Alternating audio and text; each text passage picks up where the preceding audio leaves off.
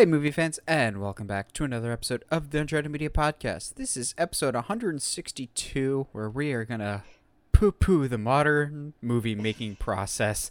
Um, no, it this kind of all started from an idea that Josh and I had of we really couldn't think of a discussion for this week, and so we kind of wanted to do a different approach for this and just kind of have more of a less structured discussion and just kind of an actual discussion discussion that is free to amble within certain parameters. And so I kind of had this thought that I've had for many years of the only thing that makes me more annoyed with current movies nowadays, besides the incessant need for reboots, sequels, and remakes, is people that complain about reboots, sequels, and reboots.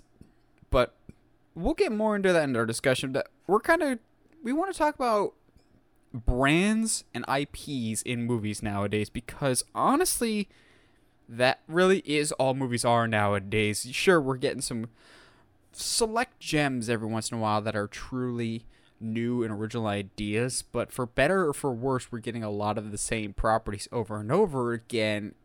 Is that a good thing? Is that a bad thing? We kind of just want to take a step back and kind of look at the landscape currently of movies. Like we talked about the future of the distribution of movies of like streaming versus blockbusters. Now we want to look at the movies themselves of like is creativity truly as dead as the people claiming like the sky is falling like it is or is it a little more complicated than that? So that's kind of what we're going to dive into today. But uh Josh, how you doing tonight?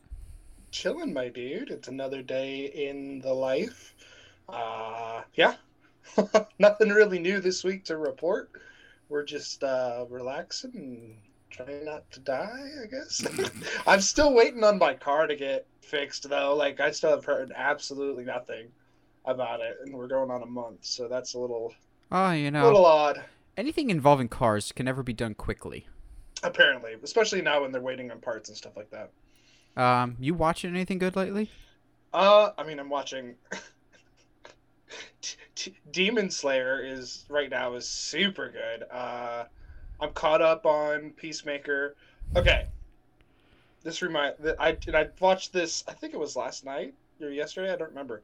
Um, but I I was pretty vocal on the pod about how I uh, have not been too happy with um, Book of Boba. It's fine, and honestly, for four episodes, it, it's just plain boring of nothingness. Like they really turned Boba Fett from this like really cool, uh, stoic bounty hunter that could take on the galaxy and you know blah blah blah, and kind of reduced him. I understand they're trying to give him like human emotions, and that's cool. But like it just it, they're human human emotions that don't seem to make sense with who Boba is. Uh, and I was told by numerous people that what is it episode five? Yes episode I needed, five. I needed to come back and watch it at least watch episode five. Um, and that's because i feel like i, I don't want to spoil it because it is only it's been out for about a week now. Anybody that yeah. wants to see it has already seen it.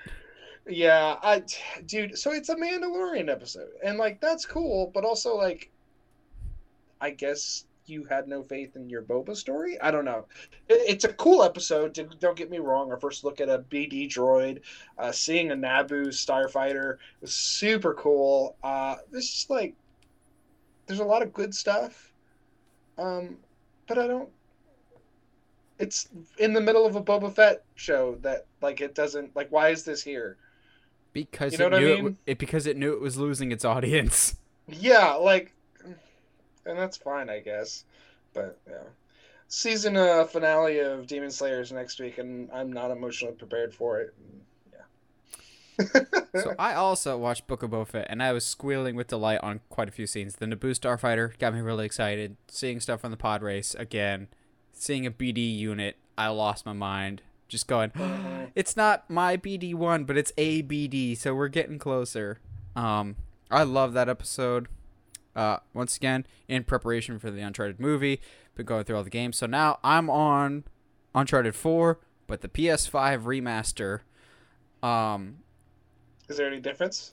It is for me because I played it on the PS4 version. Now, some people are like, it's not that much different from the PS4 Pro version. I'm going, well, if you're coming off a PS4, it's a big difference. Uh, I've tried a little bit of both. They have like a fidelity mode where it's like 4K 30 frames per second and a 1440p with 60 frames per second.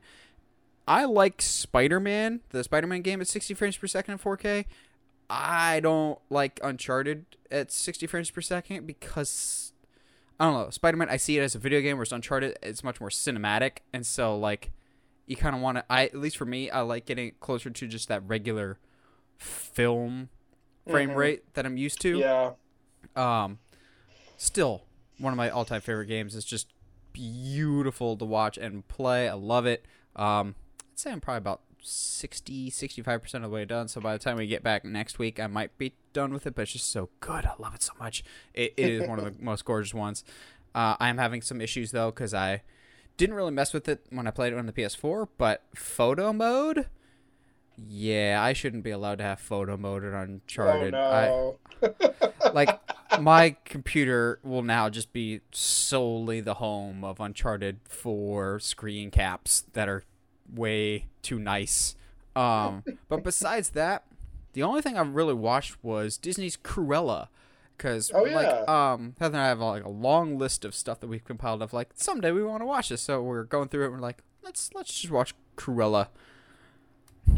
It's not the worst Disney live action remake. There's a lot worse. It is somewhere in the middle. There's a lot of things that this movie does right and a lot of things that this movie doesn't. Emma Yeah. Stone is fantastic. Uh, she's got a really great British accent. She's got this weird like Cruella slash Estella thing going on of like she might be Two Face type of situation of like here's my good side, here's my evil side, but they address it and then they don't really bring it back into the story in any meaningful Mm. way. Um, and I tried not to compare it to the other 101 Dalmatians, but it was really hard when it came to her henchmen of Jasper and Horace. I grew up on the live action one with Glenn Close, House, and Mr. Weasley. House and Mr. Weasley were just much better, and I don't think the movie makes it so that she was childhood friends with them and they've grown up together. I'm going, that just just seems like a weird, unnecessary addition to this movie of like, we're family. Try to humanize me, please, because I'm gonna skin puppies later. That's other my other that's my other issue was like, I'm not actually that bad. Uh, no, we we know from 101 Dalmatians you, you want to kill Dalmatians, and they're like, oh, that was just a smear campaign. I'm like, we, but we know someday you will be evil. This movie does not go and fully redeem this character or really explain why. Oh, she's not actually evil. Like the the threat is not counterbalancing her evilness so much. yeah. Um, also, That's- Mark yeah. Strong's in it. They absolutely waste him, which makes me so mad because Mark Strong continues to be one of the most underrated um, character actors out there. Whether yeah. it's um, his role in the Kingsman movies, I love him in Sherlock, and the Sherlock Holmes, uh, the first one, not the Benedict Cumberbatch series. Even in stuff that's bad, like Russell Crowe's Robin Hood, um, he's great in it. He's completely wasted in it. Heather and I joked about it, half joking but half serious, that um, a third of the movie went to just traditional movie related budget stuff. A third of it went to the wardrobe department, and a third went to the music licensing department because like every Oh, 30 no. seconds they've got another random 70s music needle drop and I'm going, "This is cool." But how much did you have to pay for this and why is this like needed here? It was Yeah. worse than the first Suicide Squad in terms of here's a song that you like to distract you from the not as interesting story developments going on here. Um, like I said, it's not the worst. There's much worse Disney live action remakes, but it's it's no Jungle Book. But it, it wasn't the biggest waste of time like Lion King or Beauty and the Beast. Like if I had to, I'd put this on again. But it's the definition of like put it on in the background type of type of movie. That's fair. There's still a lot of movies that I haven't seen, and that's definitely one of them. Along with that Mulan reimagining that I really, I hate that one I was- so I- much. I'm so mad that how hyped I was for it, and then it just I still haven't seen it, which is really sad. But yeah, man, Uh, been pretty pretty quiet week. Like, Watch the Royal. Rumble. Um, No, wa- walked why? away disappointed.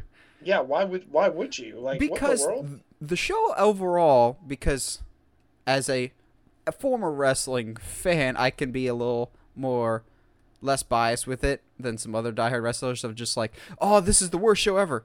No no what you mean is the men's rumble sucked. The rest of the show is actually pretty solid. Roman versus seth. Seth comes out to the shield music and shield gear. I pop pretty hard for that.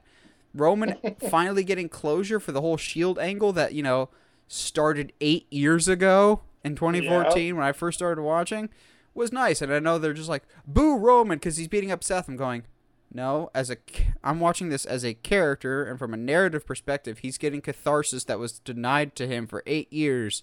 I'm gonna cheer this guy because he's going through the stages of grief, and I don't think WWE intentionally was that intelligent with it. But I'm going, No, of course not. Roman, your acting and your storytelling here with Seth that that's that's a plus storytelling, and then the rest of the show happened and went off the rails. But I'll still call out good stuff when I see it.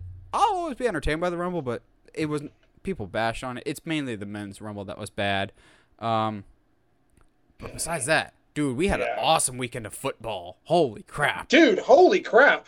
Like I just from the playoff, the playoffs all all all the Oh, way up yeah. into these championships games have been pretty okay. Outside of the Niners Packers game, Not even the, not even just championship, the whole playoffs. It's wonderful to me that the only blowout game was the Patriots game. That just Yeah. warms my heart. The rest of them have been like overtime thrillers. uh, well, outside of the Niners Packers, Eh. but it's the Packers. I could care less. Um, but like, dude, like the Bengals Chiefs game, fantastic. Won't lie, was super nervous when it went to overtime and and the Chiefs won the coin toss. I was about to say like, the Chiefs are going to "Oh, the Super Bowl Here we go again, again, because of the coin toss. Yeah, and I was like, oh, so mad. It's a weighted just- coin. I mean, there was a moment where I was like, "There's no way that's that's that's real." There's no because they're at home field both games and it happens both times. Like, hmm, it's a little shady, a little shady. Uh, and then yeah, the Niners um, Rams game was pretty good too. Like, gosh, dude, like just two solid games. I'm excited to see Bengals and Rams. Um, it was really funny. My brother pointed out that uh, Bengals haven't been to the was it Ben- yeah was Bengals haven't been to Super Bowl since it was like '88 when Joe Montana was the quarterback for the for the Niners and they lost. Oof. It's been it's been a while, my dude. So it'll be it'll be fun. I, I, I think like well, I saw a meme and said like uh, between seeing Bengals and Rams in in the in the Super Bowl and having and the the Super Bowl uh, halftime show is what it is. Like a lot of kids are going to see who, who their parents really are this this Super Bowl. Which I saw a great meme that was like, with Matthew Stafford and Eminem both gonna be at the Super Bowl. This Yeah. is Detroit, the closest Detroit's ever gonna be to a Super Bowl, and I'm going. Ooh. And also, Dude, like that- this whole time, I've kind of been rooting for the Bungles just because the the Bungles they were the bottom dwellers with the Browns and the Lions, and now you're Yeah. here. Like Yeah. I wrote them off before the Chiefs, but they did it. Honestly, I'm fine with either team winning, and I can't remember the last time I heard th- or said that about a Super Bowl. It should be a fun matchup. Uh, these entire playoffs have been amazing, and that does not normally happen. I've No. been really invested in these football playoffs, and that does not normally happen. But yeah. um, let's get into some news because, bring speaking of the football playoffs, our first news topic comes out of the football playoffs, which isn't necessarily surprising because for some reason, football playoffs are always like the home of breaking trailers. And Yeah. this one felt like an apology for the first trailer, so to speak.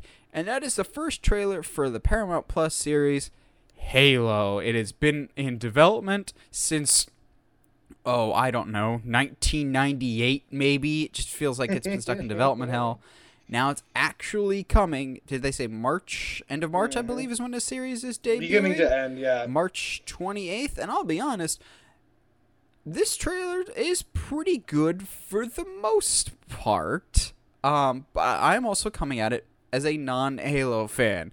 I think I've clocked in maybe total in my entire life three to four hours playing Halo across like different friends and roommates in college gaming system. I was just didn't have an Xbox, didn't grow up playing Halo. I didn't have Halo parties or friends growing up. Um, so I don't know the Halo lore. I recognized the, the sword that like popped through the wall, but there was a moment in the trailer that I knew, oh, the internet, I'm sure is going to handle this completely rationally, was the first appearance of Cortana. And I'm I kind of understand the criticisms of no, no, we've seen Cortana. What's that? Like the actress looks the part, but um, even in my limited Halo knowledge, Uh, yeah. isn't Cortana a little more blue? Like Yeah. it, yeah. it looks a little weird. Um, didn't quite Um, look right. Also, this trailer was better, and I'm sure it'll have the production value that it needs. But Josh, at least for me, did it just look like it was the most expensive fan film ever created? yeah, there's certain moments where I was like, okay, this just feels like a fan film. But maybe that's because there's is a part of me that is feels that I feel that way because we never thought we would ever get like a show. Um, what's really really interesting to me is, um, is someone hmm, who's beat every who's beat every game except for the new one. I haven't been able to play the new one yet. Um, and read a good chunk of the books. I'm kind of excited for this because it's it's been a while since I've read the books, but dude, they're doing something completely different from the game. I mean, not completely different, but it's different enough. And we'll probably end up touching on this later in our discussion, but it it it's coming from you know a game series that has easy five games, depending on what games you count, um, attached to it. There's a tons, there's years worth of lore, and equally so, so many books that dec- dedicated to this to the lore of this franchise, and so it's it'd be easy just to kind of settle in one of those realms or try to blend them both, but they're good. They're taking this, and there's some stuff that stood out to me in the trailer that is like they're doing some different takes on some things. For example, uh, not letting the Spartans up at least up at the very front. I'm sure they'll have autonomy later later on, but basically that they can be controlled by the government at, at the, when they're first created. That's a super interesting development. Having like his Master Chief has always been that guy that's he's you know he's he's the he's the the, the badass soldier man. He get you stick him in a direction, he'll get things done, you know, like, and so to give him some a reason to to fight outside of, well, because I'm told to. Well, yeah, that's that's super interesting to me. The Cortana thing is, when I saw it, I was like, okay, yeah, I get it. The I, voice I don't, is there. Isn't she a hologram? So shouldn't she be more blue? I I don't know. I I don't care. I think of the things that matter to this story, her being blue is the thing that matters the least. you know what I mean? Like as long as she's a good character, that's all that matters. And this is I think one of the reasons why it's always difficult uh, and why some studios, man, this whole episode is just going to turn into a discussion about IPs. Um, why some studios kind of like don't want to make shows based on games is because the gaming community can be pretty stupid. oh, I'm sure. I don't know what that's like at all. Being one of the few people excited for the Uncharted movie, and everyone going, "Why isn't she getting Nathan Fillion? Nathan Fillion's perfect for the Uncharted movie. It's perfectly fine to start a franchise with a 50 year old in an action movie. Tom Cruise does it all the time." I'm that's sure I don't know what that's it. like to have excitement for an Uncharted and everyone telling you this movie's gonna be terrible. Admittedly, one or two of the posters have been bad, but I get frustrated with video game fandoms too, as well. Yeah. And yeah, I, I speaking of Uncharted, I was kind of wondering it seeing your approach with this because again, I don't know the source material. I was wondering if they would take the Uncharted movie route of clearly Uncharted is creating its own narrative inspired by the games and not beholden to the games and their Yeah. lore. So, from what you're seeing, is that what Halo is doing, or do you think they're following the games? Yeah, it, it looks like, and again, this is just a trailer, so we have no real idea. Um, I am hoping there's a lot of stuff they're hiding because I really don't want this to just be it. I like the idea of giving um, Master Chief some other Spartans to play off of, because especially if they make him, I don't know, not talk a lot like in the games, um, be interesting to have some other characters around. Uh, it does look, and maybe I'm alone in this, who knows, but it does look like they're doing something that is more like inspired by the games than it is a complete, you know, shot for shot of the games. Which is, as much as a game fan says they want that, that's not what they want. That's not at all what they want. Oh boy. Yeah, it's it's like translating a book to a movie of, well, I want everything. I'm going, you can't. It's changing a medium. Like Josh knows, having going through the Harry Potter right now, you can't put everything from the books Yeah. into the movie. Like as much as I would love a 100% accurate uncharted representation from game to movie, more than a third of the movie would be looking at a man's butt as he climbs up a mountain. That's yeah. that's being realistic like you can't also have a game where you're just looking through people's eyes the whole time. Hardcore henry tried that. Hardcore henry is a first person shooter movie essentially and that did not Yeah. work. You can have some first person stuff. It's one of the only good things about the dwayne johnson doom movies when they try it for a little bit but you different mediums require different adaptations and i that gets frustrating to me Yeah. of people are like it has to be a certain way. I'm going there is wiggle room here, guys. Yeah, no, absolutely, and I think you, you and I can check ourselves even to the point where you and I have cha- always championed, like, well, you know, if you want to do Harry Potter, quote unquote, do Harry Potter right, uh, give it a TV show, and I don't think that that, you know, upon reading some of the books and upon kind of looking at like the the more discussion about medium changes and stuff like that I don't know if that's necessarily true either, because no matter what you do, things will be different. And uh, I think that one of the things going into this Halo show is I think a lot of people will will tune in for like one or two episodes, and then when it's not what they think a Halo show should be, they're just gonna bail, and that's not a It's not fair. B it's oh, you know what? I'm saying this, and I'm realizing realizing I might have done that to the Bo- Book of Boba Fett. But that's not fair. that's not fair. That's not fair. It's not fair because because I said it. Hmm. Yeah, but it's also not fair because, like, it's not the the, the pacing is weird. It, it's not not at all like what I think the Book of Boba Fett sh- show should have been. It's more like the show is just stupid. oh man. Now, a show that isn't stupid, well, I mean, it is stupid, but it's intentionally stupid, is James Gunn's Peacemaker, the spin-off to The Suicide Squad, which, according to James Gunn, he has already talked to HBO Max about doing another spin-off of The Suicide Squad.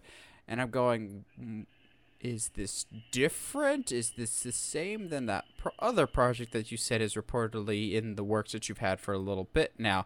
Because I remember James Gunn saying he's had another DC project lined up. Is that separate from this H- than the Suicide Squad spinoff? I I'm in inclined to say it is different, and he's got multiple projects in the works with HBO Max, which also still kind of leaves me going, well, didn't HBO Max like shell out half a billion dollars for J.J. Abrams? When is JJ going to start doing stuff? Which y'all can come after me for Rise of Skywalker or not, but y'all f- seem to forget because you didn't like Rise of Skywalker that JJ is still a very competent filmmaker with a lot of good movies under his belt. So I'm still excited to see what JJ brings to the table. I just think it's weird that we're getting all this James Gunn stuff, but we haven't heard anything about JJ Abrams projects lately, and it could be because it wouldn't be unheard of for Warner Brothers of well, James Gunn is the hot flavor of the week. So uh, Yeah. JJ, you wait till you wait a little bit because Warner Brothers, as we know, is very reactionary. Um, yeah, unfortunately. I would not mind another Suicide Squad spinoff because I like the first The Suicide Squad so much. And this is also coming off the heels of James Gunn seemingly almost confirming that a Peacemaker season 2 will be happening. He Mhm. says it hasn't been confirmed yet, but he's like we have good ratings, people really really like it. I hope we get a season 2 um cuz I can absolutely see it. Um I think we've talked about on the podcast before, bring in Sportsmaster cuz that would be a perfect Oh, dude. that would be a perfect James Gunn character, and especially how he's portrayed in Young Justice would be amazing. Be straight up, real quick. I thought his brother was gonna end up being sportsmaster, and then they were like, "Oh no, but he's dead." And I was like, "Oh, come on, come on!" So, Josh, if you had to put money on it, if this is a Suicide Squad spinoff, Mhm. who are we focusing on? uh, Calendar Man and the Condiment King. Um, I don't know. I um, I think using the word spin-off would be weird. I don't like. Are are we saying we're focusing on one character and going from from there, or are we saying like? Because I guess technically Peacemaker is a spin-off of Su- the It Suicide is, yeah. so, I guess I don't know. So, do you maybe you go Bloodsport? That could be fun.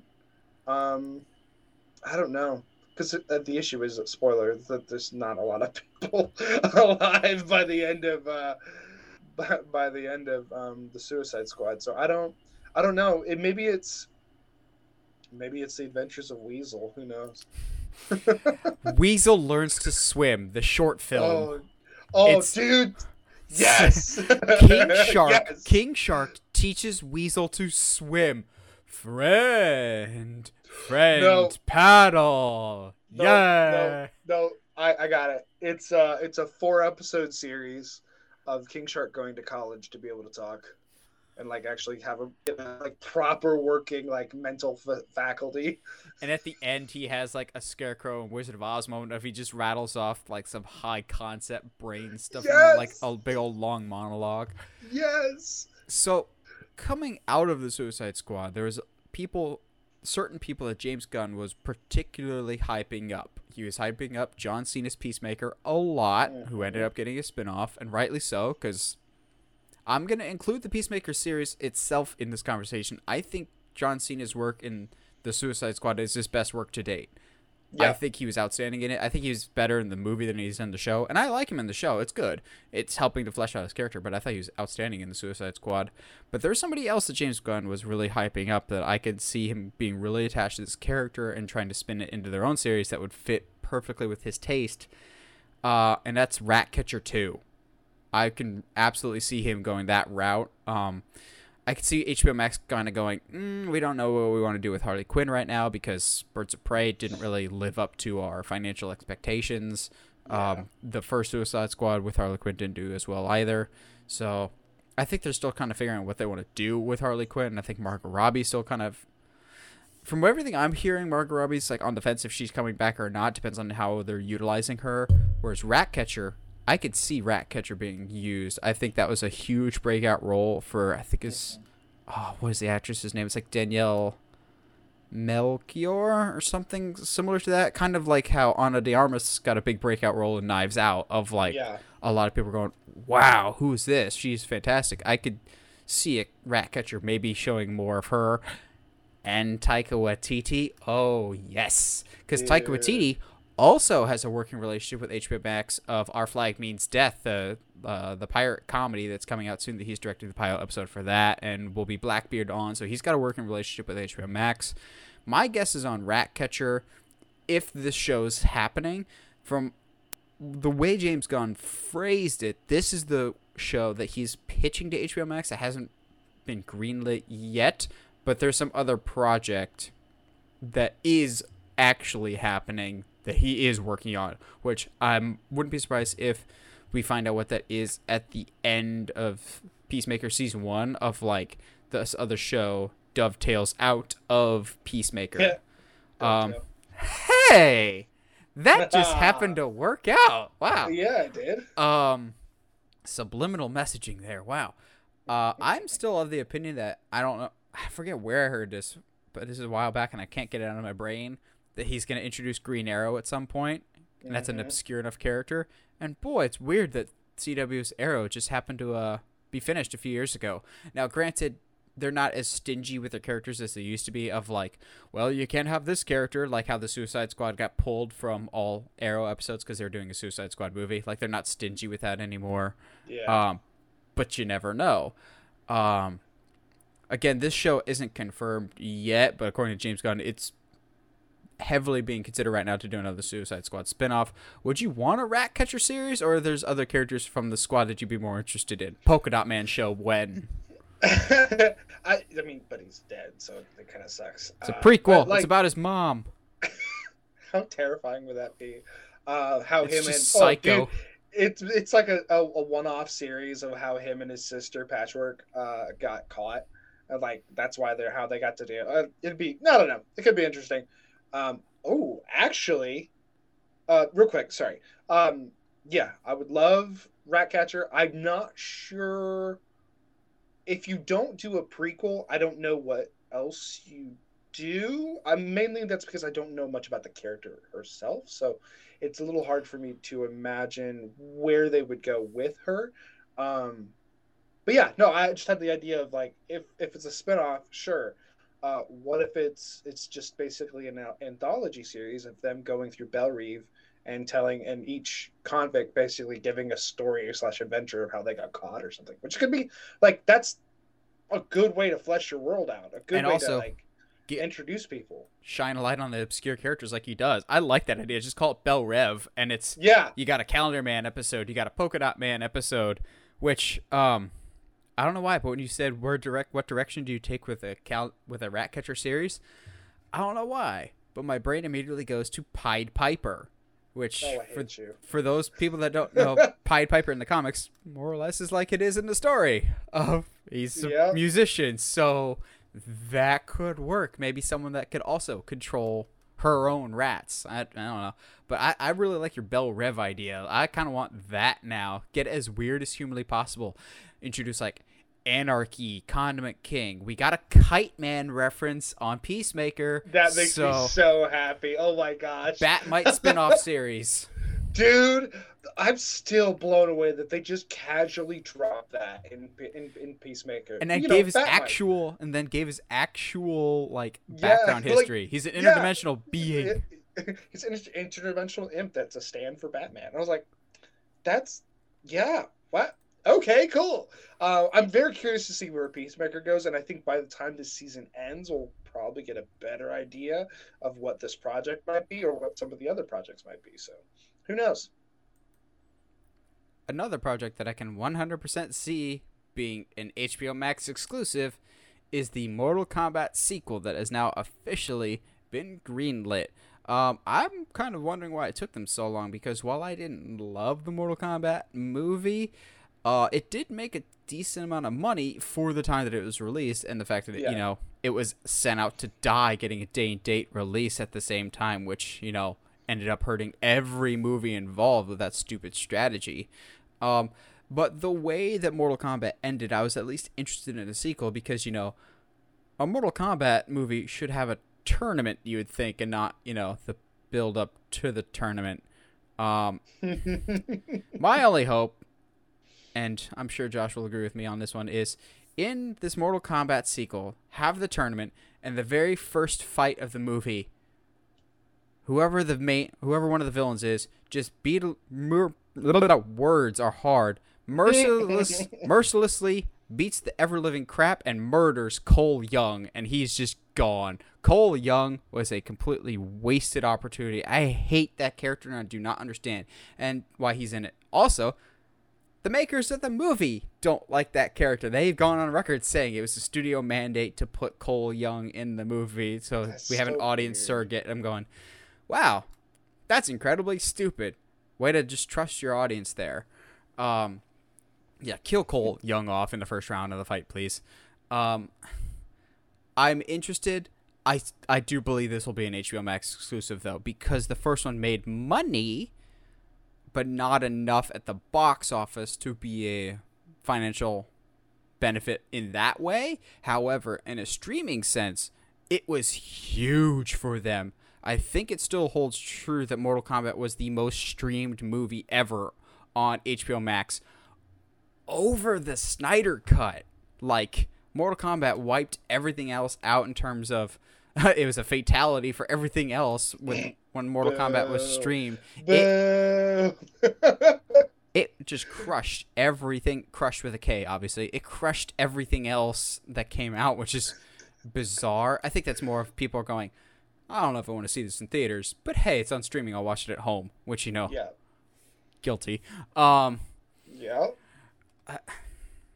again, I didn't love the first one, but I think this is a smart move, especially when HBO Max is desperately in need of movies. They've been doing pretty well with shows like Peacemaker's good. I've never watched it, but um, I know Euphoria with Zendaya is like a huge show for them.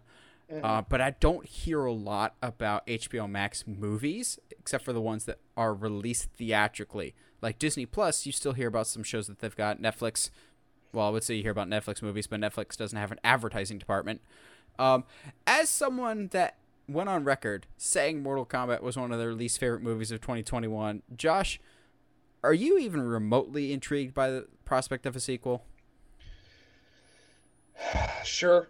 Like wow. I, I I think while I see there are possibilities, um, they have kind of put themselves in a spot in a couple ways in a couple different ways as far as storytelling wise and like the like their new this audience surrogate character that they created like it just nobody's here for him. So bring in your johnny cage. Give us like all kinds of st- char- good characters and like i don't know maybe not change lore. Um that would be cool too. Just don't do that. Um yeah i don't know. I will... It's fine. I, I I wish I had like more of a, of an opinion about this, but like at the end of the day, like the movie was really pretty crap. Like you know what I mean? Like the the the the choreograph the car now I can't talk. The choreograph mm, the fight scenes were not were not well done. the choir The choir yeah, fee. It did not work. Uh, but no, like I, like there's they're just not well done. Like they just there's some cool stuff that happens, but ultimately nothing becomes of it. I don't know. It's I guess sure I could. I think I'm with you. I think it, the only way it can happen is if it's an HBO Max exclusive. Um, I don't see it being any. I don't see it going to the theaters. Honestly, I will say they teased this with Johnny Cage at the end of the first one. I will riot in the streets if they do not cast The Miz as Johnny Cage because one, the man has been calling for that for years, and two, that is like J.K. Simmons as J. Jonah Jameson levels of perfect casting. Of you literally have a douchebag that thinks he's an actor in action movies, and in reality, no one likes him. Am I describing The Miz? Am I describing Johnny Cage? No one knows. Um, God, it just would fit See, too well. And here's the thing, I'm gonna completely go out of left field. If you can't get the Miz, get Chris Hemsworth because I can just see Chris Hemsworth being that kind yeah. of moronic douchebag. But then there goes your entire budget, so maybe not. Whereas the Miz. It can't be that hard to hire a Miz. He made like three Marine movies and Santa's Little Helper, so clearly he has no standards for movies. I mean, yeah, but like casting the Miz feels very like Nick, and, Nathan Fillion all over again. Of like, see, he's perfect for it. See, see, he's perfect. But it, it's like, I mean, I guess, but eh, well, Lucy's upset about something. Um, about not casting. about yeah, not casting the. That's what she's upset about. That's what it is. Uh, but you know, it's. I, I, I personally I think Chris Evans would be better. Also, maybe. can they afford him? Yeah. Are you just thinking thing. Scott Pilgrim? Which um I saw that that was announced. Sorry, this is not on topic at all, but like I saw that was they're doing an animated show based off the comics, and I yeah. was like, oh, Nathan would actually probably enjoy that. No, because I still the hate the character. No, the he's so much better in the comics. It's still the crux of the story is terrible. I mean, you're not. Yeah, okay. So Josh will probably struggle to care about the Mortal Kombat sequel. I struggle to care about Fast and Furious. I have seen one quote unquote Fast and Furious movie in my life, and it was Hobbs and Shaw, which I'm still not entirely clear as to whether or not The Rock will return for those movies. He's just not coming up for the main franchise. I'm I don't know. But what happens when your Samoan drops out of your franchise? You just find another one. As Jason Momoa has been cast in Fast 10, and I'm going Okay. Are you no longer chasing the car buffs demographic and going for the car buffs wife's demographic because this is how you get both the husbands and the wives to go to your car movie. But not me cuz as much as I love Jason Momoa, no thanks. I I don't care unless unless I saw somebody pitch this online and I kind of want nothing else now. They're calling this one Fast and Furious 10. What they should call it is Fast 10 Your Seatbelts. And I'm going, I would I immediately it. drop all the cash in the world if that is the name of Fast 10, is Fast 10 Your Seatbelts. And it's the. no, no. There's just I think, and this is like this is my biggest issue with the Fast and Furious movies. Is at this point, like we went to space in the last movie. Like where are we supposed to go now? Like to another Under planet? the sea. That's yeah. Uh, do you bring Jason? Oh no, bring Jason Momoa in, and he's like an aquamarine bi- bi- biologist. Um, an aquamarine. I'm just a marine biologist. He's not. yes, he's an aquamarine um, biologist. We're getting Emma Roberts. Which, yes, Gosh. guys, I just made an aquamarine reference for those 2005 babies out there. Jeez, there's like, God, no, I don't want. I don't want. Oh, do you know that? Oh my gosh, do you remember that game? It's an arcade game that's like speedboats racing. Oh, Aquamarine like, was 2006, by the way. Oh, nice. Real, real proud of you. I, I, was gonna say 2006, but 2005 sounded better. But still, like, Emma it Roberts. was like like Thunder, Thunderclap or something like that. It's like racing like race boats. I just I don't hate the idea, and I'm kind of mad about myself for liking it now. And Speedboats.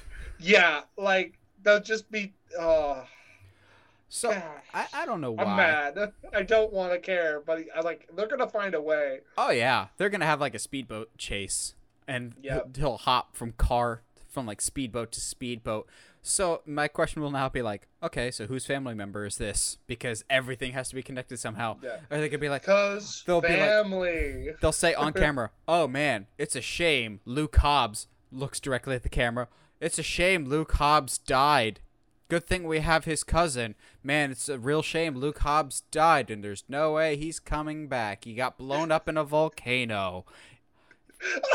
they give him the uh the the origin of uh of what is it uh Macho Man or whatever from um from Despicable Me 2. What? The guy that like yeah, in Despicable Me 2. I highly doubt his name is Macho Man though. Not Macho Man, but it was like it's something something macho. When he like rides a miss rides a shark with missiles taped all over him into a, vol- uh, a volcano El Macho. El Macho. El Macho. Okay, yeah. But like literally, like I was like, I can just see. they do. They give. They give Luke Hobbs that that that background. it's too bad he won't be around anymore. Wink, wink, nudge, nudge. Well, why do I absolutely see them doing that? Of like because pretending that Hobbs is has died because he's they're that petty, and then somehow, some way, if Vin Diesel's no longer attached to the franchise and they got The Rock back, they'll be like, nope, he was alive the whole time because you know they've already done it with at least one of their characters. To be like, hey, weren't you weren't you killed by that guy in Hobbs and Shaw? Nah, man, I'm alive. How? The plot needed me to be alive, and fans wanted me alive. What do you bring to the table? I'm alive and I'm Asian. I'm diverse. Go okay, but like he and that's he's Han doesn't cool do anything. Han doesn't no, do anything. He's such a cool character though, and it's like, oh gosh, come on. I mm, like I understand. Hot Hashtag plot need, requires this to happen. But then we'll never have him meet. We'll never have him meet Jason Statham. Like Jason Statham, for some reason, after Hobbs and Shaw is completely good. Again, I I want to care because I love Jason Momoa. He's such a cool dude. But this just feels like okay, we lost The Rock. Uh okay. Who's the next guy on the list of most attractive dude that we can potentially buy? Jason Momoa works for me. And then I would laugh so hard if in the next like two three weeks Jason Momoa drops out due to scheduling conflicts and Vin Diesel starts a whole new beef with Jason Momoa. Jason Momoa and The Rock tag team against Vin Diesel and Tyrese Gibson WrestleMania 40. Let's make it happen. I think that's, I think that's so funny too because Jason Momoa would be the only one that has hair. And then all of a sudden, else is all of a sudden, halfway through the match, Ludacris comes in with a steel chair. He looks like he's about to hit The Rock. He hits Vin Diesel. Oh my God! Ludacris is teamed up. It's a new NWO. They're gonna take over the Fast and Furious is- franchise. WrestleMania 41 for control of the Fast franchise. The Rock versus Vin Diesel one on one at WrestleMania. Roman Oh, Reigns in the corner of The Rock because of Hobbs and Shaw. Vince McMahon because he got confused and thought Vin Diesel was Stone Cold Steve Austin. Well, he sold the he sold his company, so he's got nothing else to do now. he sold it to Peacock, and Peacock mandated this match. Oh no, I just can't.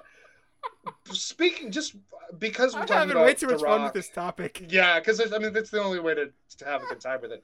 Um, did you see? I recently saw an interview with um, John Cena talking about uh, when he was calling The Rock a part timer and like cared more about the Mhm. movie business and all that. And I was like, and he he for those who haven't seen it, he basically says like I I feel bad because I didn't understand how much time and the commitment and the contracts involved that go into to, into movies and it, he's like i understand now like if you get injured like that's costing hundreds of people their jobs and like that's super irresponsible so like i understand now it was just like it was such a cool like moment especially with john who's been through a lot in the industry.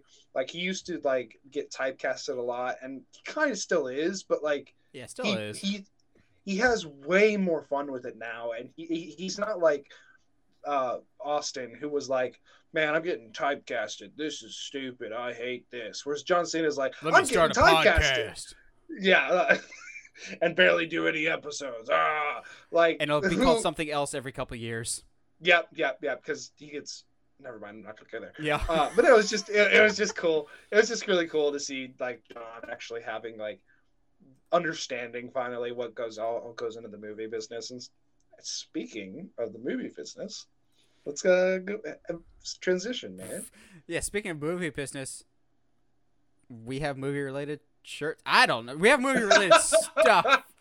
Uh, TeePublic is your one-stop shop for Uncharted Media merch. It's it's where the magic happens, just like movie magic. So if you want there you go your There you go. movie magic on your shirt, get some Uncharted Media merch. Uncharted Media Magic. Ooh, Uncharted Media Magic. Wear that. Support the show. Be awesome. Have a great day. Now we're about to ruin your day by talking about movie creativity being dead. yeah Or is it? Because I still, to this day, defend that people are like, oh, we get too many reboots, sequels, and everything else. I'm going, no, you're just paying attention to it more because that's what the online discourse would tell you to believe. We have more original content now and original ideas and shows and movies than ever before but people only seem to focus on the ones because, and rightly so, they make the most amount of money. But also, remakes, reboots, sequels, and everything else is nothing new to the industry. As much as we like put the Invisible Man and all the other Universal monsters like on a pedestal of like, oh, they're the horror legends. They're one of the OGs in terms of outstaying their welcome with god awful horror sequels. We don't talk about The Invisible Man Returns with Vincent Price or The Mummy's Ghost or The Mummy's Hand. Like, sequels have always been a thing. We just like to complain about them now more because we have online sources to talk about them. But also, yeah there- there's a lot to go with this, but the crux of our argument is is creativity in movies as dead as we seem to think it is? Because so many people I see complain about there's nothing new in Hollywood. There's nothing original in Hollywood anymore. To which I still stand on my podium and scream to the void, going, "You claim there's nothing new in Hollywood because you don't go out and support it. It does exist. you just have to go out and find it." Like Yeah. to me, and this is one of my bullet points that I wanted to make sure we talked about today, is one of my big issues with movies today is people complained of there's nothing new or nothing fresh in Hollywood, and then when something new and fresh does come out, they're like, eh, doesn't look interesting. I don't want to see it. Then it's your own fault that new stuff doesn't get made. Like Yeah. when new ideas or concepts come out, go see it, go support it. Uh, I don't know where to start with this. We've got a lot of stuff that we could potentially talk about. We don't have a structure for this like we have for some other podcasts. We just kind of wanted to, I don't want to say vent, but kind of uh, analyze the different aspects of the creative process to movies because there's both good and bads. I think currently, and Yeah. we'll we'll try and address both. Well, so let's like go ahead and just talk about like the issue slash non-issue of remakes, reboots, and sequels, um, because like as much as we want to sit here and be like, oh, man, like, and it is an issue in the sense that you know the company studios will always do remakes and reboots and sequels because well um, demographically and financially they almost always make their money back plus some. Almost always. Very rarely does a remake or a reboot not make its money back. And you don't even have to look at marvel for marvel for, for that. I mean as much as we didn't like it the female ghostbusters movie still made its budget back because it was a product it was a, a ip that people are familiar with Brand And you- recognition is key. hmm And people were interested enough in it to be like, okay, cool, let's go see what they do with this.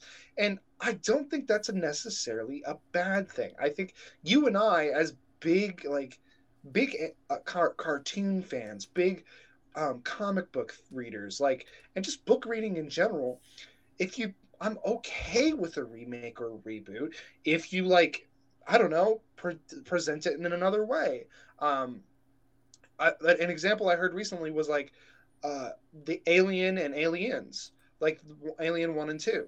The first one, very much much a monster movie, very much a horror film, whereas the second one's very much a sci-fi action film. And while those on paper can seem to be very, very, very similar, it, it they're very, very different in tone and and uh, budget even, and even marketing. Um, so yeah, I, I I don't know if if you can i know for a fact you, we can't say like oh like is it, it are they sequels and reboots and all that becoming more prevalent now and stuff like that but like because you can't say that because it's always been around it's always been a thing um and i think this kind of dabbles into the conversation of um like is is there an original idea anymore and the answer is no, No. but like it ha- there hasn't been quote unquote an original idea for a millennia. Because and that's not and that's and it's hard to say that and be like, well, yeah, that's a bad thing, obviously, because original content's the only thing that matters. Blah blah blah blah blah. But like at the same time, everything's gonna nod to something. You, you can't help that. Like you're always pulling for something. As much as people want to pretend like book movies are quote unquote original content, they're still pulled from a book. That's not that's not technically original. Yeah, Quentin Tarantino's made his whole career just stealing from other people. Yep. It's and to be fair, people bash on Tarantino for just stealing from other movies, but everything is inspired by something else, and everything kind of has its basis. Like early days of cinema were not original ideas either. Why did the Universal Monster movies work? Because they were already being adapted from previous existing source material. The Invisible Man, written by H.G. Wells, uh, Dracula by Bram Stoker, Mary Shelley's Frankenstein. They uh, Gaston Leroux with Phantom of the Opera.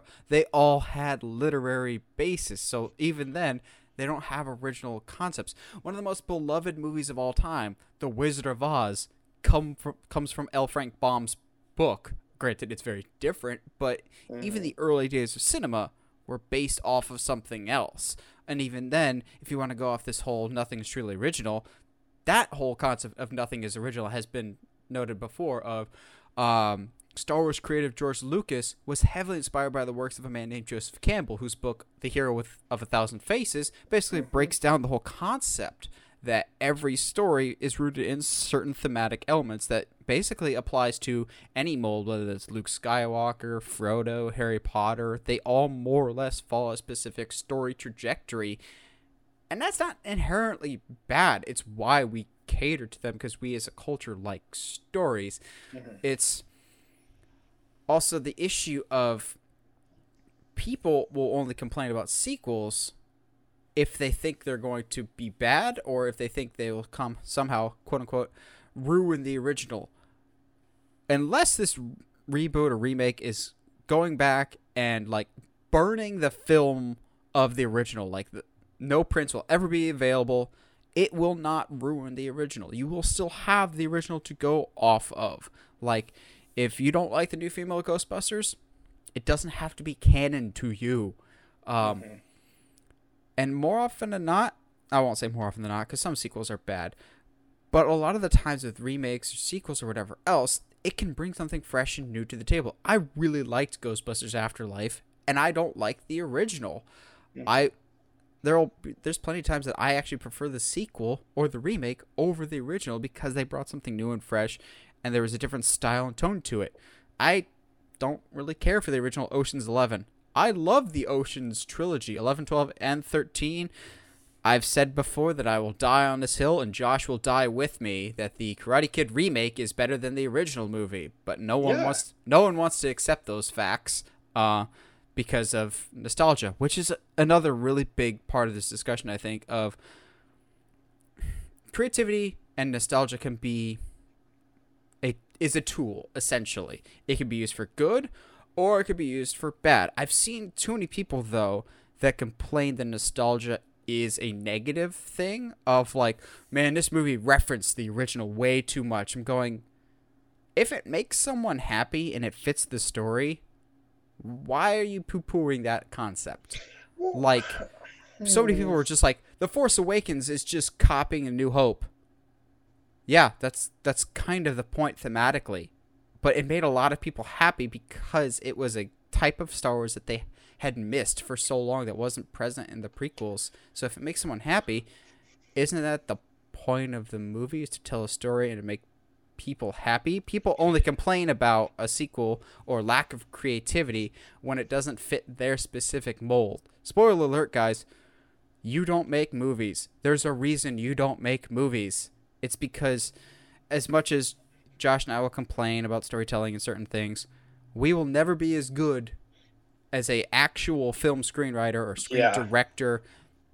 It's it's like being a backseat quarterback after a losing game when your team just lost. I could sit back and go, "Well, here's why the Chiefs lost. It's because Pat Mahomes got cocky in the second half." I am not Patrick Mahomes. I know it. That's a shock to some people. He can throw it more than ten feet. Um, the only difference between man Pat Mahomes is about half a billion dollars, but um, but you will never know what it's like being a professional athlete or a professional coach. Same thing with movies. You can say, "Oh, I could have made a better script." Have you tried before? I Yeah. have several friends. One very very close to this podcast is working on some scripts for stuff.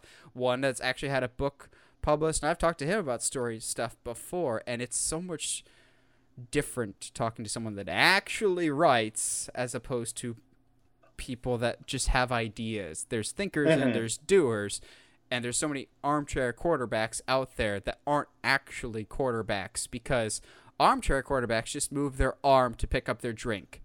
That's that's my phrase I'm gonna go with. That's why they're armchair quarterbacks. Well, so let's let's steer a little bit here. Um, do you remember that comment and then the resulting article that followed by Martin Scorsese saying that the Marvel films were, were not cinema, they're not, they're you know you know what I mean? So, Mhm. and, And- the whole uproar up uproar that the all the whole Marvel industry like fan base had was like ah what no they're movies blah blah blah blah blah. And and, And- guess what, people? God. He's right. Dude, He's so- a hundred percent right, and that's okay so that he says that. Yeah it's so interesting to me because i i I hadn't read the article, so I went. I actually this afternoon went, went and read the article, and it was so interesting to me because like the more I thought about it, the more I agreed. Um, because as mu- and I might be a little biased in that as much as I love Marvel films, they're not gonna be. Do my, you? Not gonna. They're not gonna be my favorites ever. I think, and like the more and more I thought about it, like my a lot of my favorite movies are more of what Martin Scorsese would consider cinema. Like, I think the difference is is pretty big. Is you're not I, I, I, I don't have the skill to kind of put a side by side comparison there, but like something like Wes Anderson films are very specific. They've got a very specific like particular tone. Like they are shot a very specific way. The the color palette's a specific way. Like that is definitely storytelling. Whereas like I it's and that's not to say that it's not to say that that Marvel films are not storytelling. That's not it at all. But they're definitely, especially in these ever since you know, and the, the lead up to Endgame and Infinity War, and the, honestly, the movies since then, so far, are very much lean harder into the action set pieces than they do the, the personal emotions. Whereas cinema always seems to be more and focus more on human emotions or or the emotions of the scene or the tensions of the scene. When while and, and that's I'm not saying I, I feel like I, I, have to like defend myself against the the, the oh, Marvel no. fandom that's like in the wings. I, like, I agree I'm not with you. That there are not emotional moments and not emotionally uh, moments in Marvel that don't have a good payoff. But at the same time, and I don't think I, have been I haven't been quiet about this. And if anything, if anybody's been listening to the podcast for any you know stretch of time, they'll know that I like I'm very critical of Marvel films because I, sometimes they set up emotional premises and then don't deliver on them at all. Uh, and like the it's kind of like and it's something I'm learning right now when you were talking about there's a difference between people who talk about writing and then who actually write. And it's a lot of stuff i'm learning right now in trying to write a book is that like oh i didn't know half of what I, about storytelling is what i thought i did. It's very easy to say you know like yeah i know how to tell a story but yeah but can you tell an interesting story? And i think that sometimes eh, like that's that's me is what martin scorsese is saying like The Marvel is telling stories, and sometimes they're good stories, but are they ever great stories? Is the thing I think the question, and that's not to say you're to be like, yeah, DC is better, better, because right now in the movies they are not. Um, but it's just, yeah, it, it's there's, it's definitely hard to tell stories, and I think sometimes it's easy to be an armchair quarterback with with with when it comes to films, especially when it comes to original content, because you think you know what they should be doing here. Yeah, uh, and any year, I always try and make a distinction of I have my favorite movie and then I have the best movie because just mm-hmm. because something's my favorite, I will see that it's different from a technical standpoint. Like 2021, my favorite movie by far was Spider-Man No Way Home. But was it the most technically well made, like all around great movie? No, not necessarily by any means. I think a perfect example is 2019 probably my favorite movie of the year is uh, Avengers Endgame in terms of just sheer joy and fun, like being on a roller coaster, like Martin Scorsese with, said with his analogy. Mm-hmm. My actual, like, this is the best made movie, it's a masterpiece for 2019 was Knives Out. I loved yeah. Knives Out, but I loved it differently than I loved Endgame it's a technical filmmaking perspective. One is not better than the other. They're just different styles. It's like comparing Skittles to a filet mignon. You can love both of them. They're just made differently and meant to be consumed differently. You are not substituting one meal with Skittles. Skittles are not a meal. That being said, they can be your favorite thing to eat. But that does not mean they're necessarily made the same way. I love Taco Bell. I will never say that Taco Bell is the best made food in the world because I would have the smallest palate in the world if that was the case. You can go to an actual Mexican restaurant who probably makes the food better using better ingredients, better composition. They it's just better Papa food. John's. You say Papa John's? I, I was gonna, sorry, sorry. It's their, it's their commercial. Better ingredients. It's Papa John's. Crappy ownership, Papa John's. really racist people. Got But it. you, but you see what I mean? Of there's a difference between Taco Yeah, Bell yeah, yeah, yeah. and your actual authentic Mexican restaurant down the street. Uh, and same with movies. You will have one that's made a very specific way and is meant to be consumed a specific way.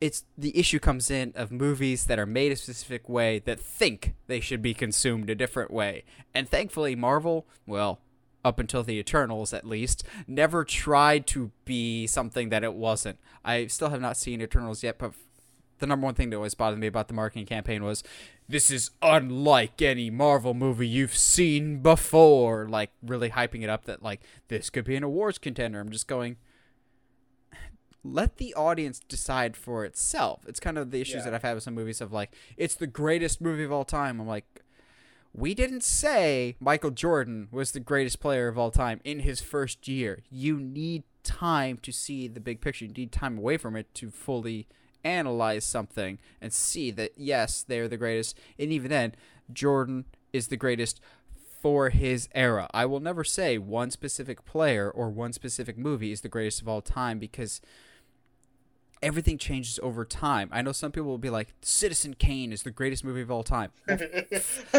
Filmmaking styles filmmaking styles have changed so much since that film came out even flashback till the early 2000s thank god we've changed our film styles from then early 2000s was a very dark time for movies but it's sometimes with movies you just have to look at big picture and i think so often especially with the rise of social media you, you look at everything in a microcosm of everything is either the best thing ever all praise be to this property or oh dear god why did this thing get made? It's the worst thing ever. It does not have any redeeming qualities whatsoever. It's like some things are just made the way that they are and that is okay. I love Nicolas cage's willy's wonderland. That is exactly what it is trying to be, and that is fine. It's meant to be consumed in a very specific way. Yep. No, I'm with you. Uh, because we're we're talking about older films and how they're made a little different and blah blah blah. Um, I I've got a couple friends that I know listen to the podcast. So I'm going to call them out in my my Do it. ex- explicit hate of Scarface. Um, I do not like that movie. I don't under and like I just and maybe it's I need to watch. I still haven't seen Godfather, but I also don't like mafia films. I don't like gangster films. I don't understand them. I don't get it. I, I don't it like that that like weird bra- bra- bravado that comes with being like a gangster is so weird. It's why like I wanted to enjoy the crap out of Peaky Blinders. Like all the characters are so interesting, but like the gangster mafia mentality in that in that show and in those types of movies doesn't resonate with me, and I don't get it. And I understand that comes down to like a level of taste, but at the same time, I just don't like Scarface. I don't think it's good. And the character's not a good person. And ah, yeah, I get it. You know, that get that that's what it's a cautionary tale. Blah blah blah. Same thing with Wolf of Wall Street. Sorry, that doesn't make for a good story. It doesn't make it for interesting story. And like especially when it comes to Wolf of Wall Street, when the guy is still out of jail and didn't. Mm, anyway.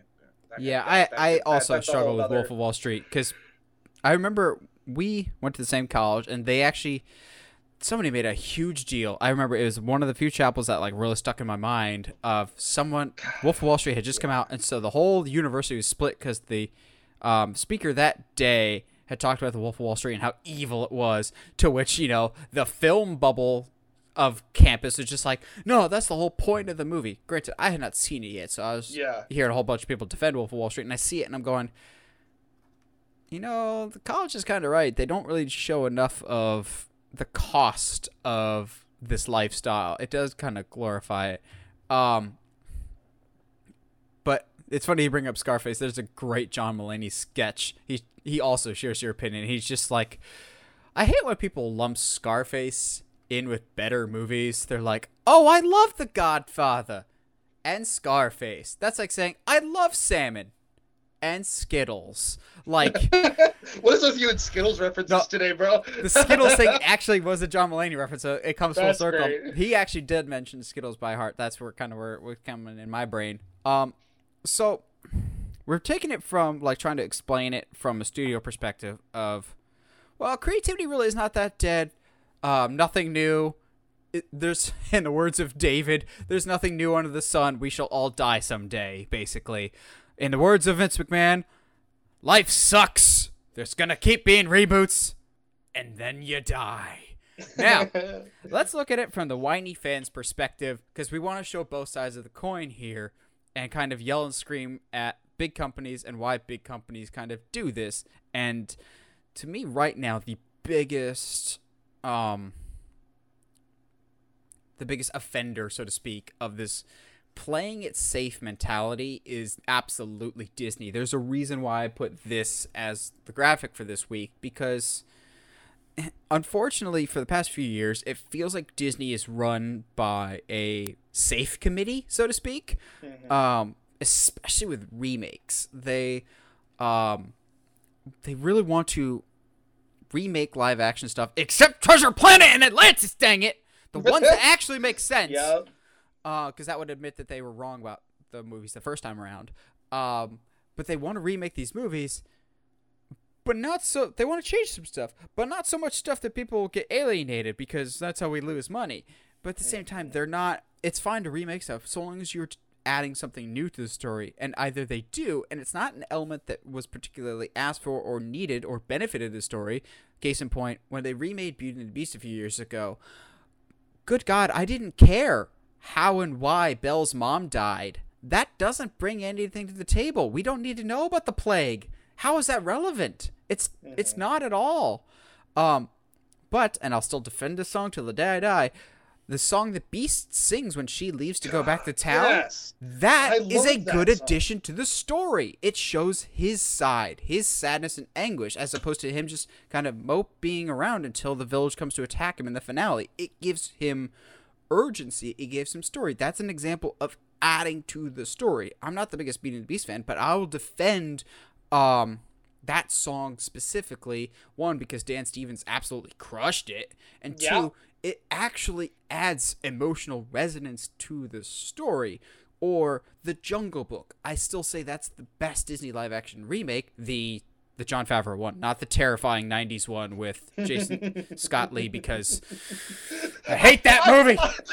I have weird like PTSD memories of that of that movie. No, no, no. Now and then. I have actual PTSD from that movie because Oh, screw that movie. Jason Scott Lee's The Jungle Book is actually the reason why I'm deathly afraid of snakes. I am afraid of snakes to no end because of this stupid movie. I hate the jungle. Well, the movie's okay. Uh, but Yeah. I, I really have a hate relationship with that movie because it, it created my fear of snakes. But the, the new Jungle Book, um, it did something different. It it updated the outdated, so to speak, in the original Jungle Book because there's certain elements of the out of the original Jungle Book that just either don't hold up anymore from a cultural standpoint or don't hold up from a we care about these elements in a story perspective. I think also we as an audience, and I've wanted to do this as a podcast episode in and of itself that we might do at a later date, but I it's a question that I, I'll pose on a later podcast episode. But whatever happened to the average blockbuster of your Mm. Independence Day, your The Mummy? Nowadays, people either really really love it or people really don't. And I feel like a big part of that is audiences getting smarter. Looking back at like the original Jungle Book or the original Robin Hood, well, the Fox Robin Hood, not the Errol Flynn one, which is a masterpiece. Like those that era of Disney, they cared about different things that audiences nowadays don't care about as much. They're like looking at I was about to say they cared about the animation, but even then they reused some of the animation. But like audiences now are more savvy because they watch stuff on YouTube, they listen to podcasts. They're more it's kind of like how the internet killed wrestling or Mhm. dirt sheet wrestling basically everyone's in the know now about wrestling like it's fake they know the inner workings of wrestling like scripts and everything else they know leaks weeks ahead of time i would say it's fully like that in the movie industry but it kind of is of people are smarter when consuming their products now of I want this. I want stories to follow these specific beats. And I think that's kind of where some dissonance is, is with the remakes, is people are wanting to go, okay, I want the movie that I love, but just plus up the story more. Make me more invested. Like the first Lion King is outstanding. Didn't know how you could top that, but I love the original Jungle the newer Jungle Book, so I figured they could do it. They didn't because they didn't add anything story wise. I think that's part of why people initially because Disney remakes all have the same trajectory. You question why this movie's getting made. First trailer comes out. Hey, that actually doesn't look too bad. Finally get around to seeing it. Well, that sucked. I won't be fooled into that again. Oh, they're making another one. Oh, the trailer looks good. I Guess I'll see it. Oh, that sucked. Won't let that happen again. yeah. And then you keep holding out for the okay, maybe this will be the one that they get right. Maybe this will be the one that they get it right. And they've had some that are decent to yeah. above I mean, Aladdin- average. like Aladdin wasn't. Oh bad. god, Aladdin over delivered. like that was uh, that Aladdin was one I think I've, I've been the most I was the most worried about because I don't Yeah. particularly care for Lion King. Uh, I I'm kind of a little uh not upset but like question them I, questioning why they didn't pull more from the Broadway show because Broadway show adds a lot of depth. Um, but yeah, like Aladdin, like it was it was the one especially with Will Smith. Those are some big shoes to fill for him. And honestly, I don't I didn't mind him as Mhm. Genie. It was still hard, obviously, because Robin Williams' Genie is so iconic. It's hard to see anybody else, and I think mm, that might be why uh, people are kind of standoffish a little bit to Cortana at, in our fir- our first viewing of her because we do have this.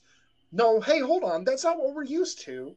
Okay, hold on, and like while that is warranted, I think it is up to us to be like, okay, let's give this a chance. And and but at the same time i agree. I think as an audience we are far smarter than i think some studios give us credit for. And i think whenever they uh, the big thing when it comes to disney remakes um, is because they keep calling them remakes and not like reimaginings or or or reboots or something you know like saying a remake means hey guys we're gonna do this but different. And that uh, would mean okay cool. What are the op- what are the opportunities here? What all could happen? And so then we as a community as a movie going community sit there and discuss it and go okay cool. Well it'd be cool if they added this detail in or this this is from the books that this this is related on. Let's throw that in blah blah blah blah. And then we go and see see the movie and they've done either absolutely nothing different or they've made it so different it's unrecognizable it just feels not only an insult to us but it feels like to, an insult to this property that we that we as an audience care for which is the only reason that they remade something. So it, it, it feels like a like a like Well- an insult to us. You know what i mean? We're getting a negative of they remake it because we still see them. Like yeah absolutely it's the brand recognition. This isn't isn't just for Disney, but the reason we are seeing remakes, reboots, sequels all over the place, and it feels like there's nothing original anymore, is because we keep going back to the well of nostalgia baiting, which is both good and bad. Again, nostalgia is not inherently bad; it is how you use to choose to use it. Case in point, I will say that one of the best uses of nostalgia in recent memory is Cobra Kai. You have a show that its whole premise sounds, and I'm stealing this from Honest Trailer because it's true. Cobra Kai sounds like a Funny or Die sketch, essentially. Of uh-huh. what if Johnny Lawrence came back 30 years later and reopened Cobra Kai, but then becomes best friends with Daniel and they fight John Kreese and the guy from Karate Kid 3 all over again. That sounds terrible. But what you use to make the story work is new blood and story subversions. There's so many times in Cobra Kai that I'm watching it going, ah, this is a fun homage to the original. Oh, you pivoted in a different direction. But the pivots make sense. One, because of the story that they're telling, but two, it because of the narrative of Cobra Kai is like don't make the same mistakes of your predecessors. When the story doesn't make the same mistakes as the original movies, it's like doubly effective because it's the characters, but also the the show is not making the same mistakes that we ourselves saw. Like, yeah, Daniel's not a likable person in the actually, I was supposed to say in the original Karate Kid, in any of the original Karate Kids, Yeah. he's kind of not a good person. But they address that and work that into the story, and it, and it works for the betterment. Or one of the, the best things about Cobra Kai is Karate Kid 3 is not well regarded by a lot of people. They remember Terry Silver and Mike Barnes, but other than that, it's not particularly great. Or John Kreese could be viewed, the guy, the bad guy from the original movie, was viewed as very 80s cliche, cheesy villain. But then when you get a TV show that loves the source material, they go, okay, here's some areas that the character worked, and here's some characters that he didn't back then with the storytelling style that was prevalent when the movie originally came out. Let's fit him into the mold of storytelling today. Let's flesh him out because people care about fleshed out characters. I'm not saying audiences weren't as savvy back in the 80s, but people didn't care so much if your characters were fleshed out. And that's okay. Look at. I'm going to piss some people off. Look at Luke Skywalker in A New Hope. Mm-hmm. He's not interesting. He's really not. He's don't he doesn't get interesting until his story progresses over time. Han Solo is far more interesting. That's why more people like Han Solo, I think, than Luke Skywalker at first. But the same thing with Cobra Kai. Let's give John Kreese actual motive. Hey, he hated Miyagi. Let's give him an actual reason because, you know, he served over Vietnam and he still has some subtle racism in him. That makes sense there. Why does he want to train up these people? Because he still thinks there's a war going on because he hasn't fully emotionally recovered from the trauma that he's seen in his past. That's Yeah. just good, comprehensible storytelling, but also at the same time introducing a new level, next generation aspect of it that just it'll get your younger audiences in, and then from a business perspective, money because then you can spin those characters off. That that's where you can make that happy medium because movie studios and audiences want two different things. Audiences want good movies. Studios want money. They don't care if it's a good story or not most of the time. Sometimes they will. But the reason they'll push for a good story is because they want more money. There can be a happy medium there. So we get Yeah. to Yeah. I and see what's so interesting to me is that like in when it comes to movies, right? If your movie's not good, you can still make your money back easily. And but- Transformers. and- yeah. don't even get me started. Um If you start losing money in America, just sell your movie overseas. They'll buy it. yeah, That's the Transformers Um, model. What's so interesting to me though is like if you look at like I don't know comics or or just books in general, if your story is not good, you don't sell. If you have se- the second you you lose your readers, you don't make money, and it's so interesting to me that movies have become this thing that that it's very obvious and whenever and i know we talked kind of negatively at audience at the double standard and stuff like that but like in a lot of ways they're very justified. Like yo like we're not stupid. Please stop treating us like that. And give us a good story. Give us something we can wrap our head our te- sink our teeth into. And you know for the unfortunately in so, a lot of ways the the marketing on, on a lot of these movies that people can sink their sink their teeth into is not good movies Mhm. like uh, uh, silver linings play, playbook the marketing was not good on it but i personally enjoy the crap out of the out Did not the enjoy it. and that's fine. I don't blame you on that. But at the same time, I, I don't think okay because there's a lot of like okay Wes Anderson films are I, I always come back to them because they're they're very like kooky and quirky and but the marketing is almost you get a trailer and it's basically like trailer for movie. Wes Anderson's doing it and everybody's like oh yeah got it okay. I know what I'm in for. But basically at this point if you haven't seen a Wes Anderson film and you're like oh I mean I don't know what I'm what I'm in for I, I don't know what to tell you bro there's been like four or five like six or seven of them and they're almost all the same but like it's Yeah. always a good that's like and that's the weird part about it and this is why maybe I'm very critical about studios whenever they do remakes and stuff like that that feel very very half-hearted Wes Anderson basically makes the same movie every single time, give or take. Uh, there's always a different setting, different character motivations, blah blah blah. Style wise, it's always the same movie. but it's always interesting and it's always fascinating to watch. The characters are always like people that you want to spend more screen time with. But like when and, and maybe this is where the frustration of remakes comes from when several remakes slash reboots come out and we as the audience see that they're they're quite transparently done just to uh i don't know like fantastic fantastic four or sorry fan four stick just keep the keep, rights. just to keep the rights. It's like so that seems so like like a waste of, of resources i think too for us as a movie going populace of being like so instead of being like hey we're in a position where we've got to keep the rights to this film let's i don't know go ahead and at least make a comparable movie. Let's make something that's entertaining.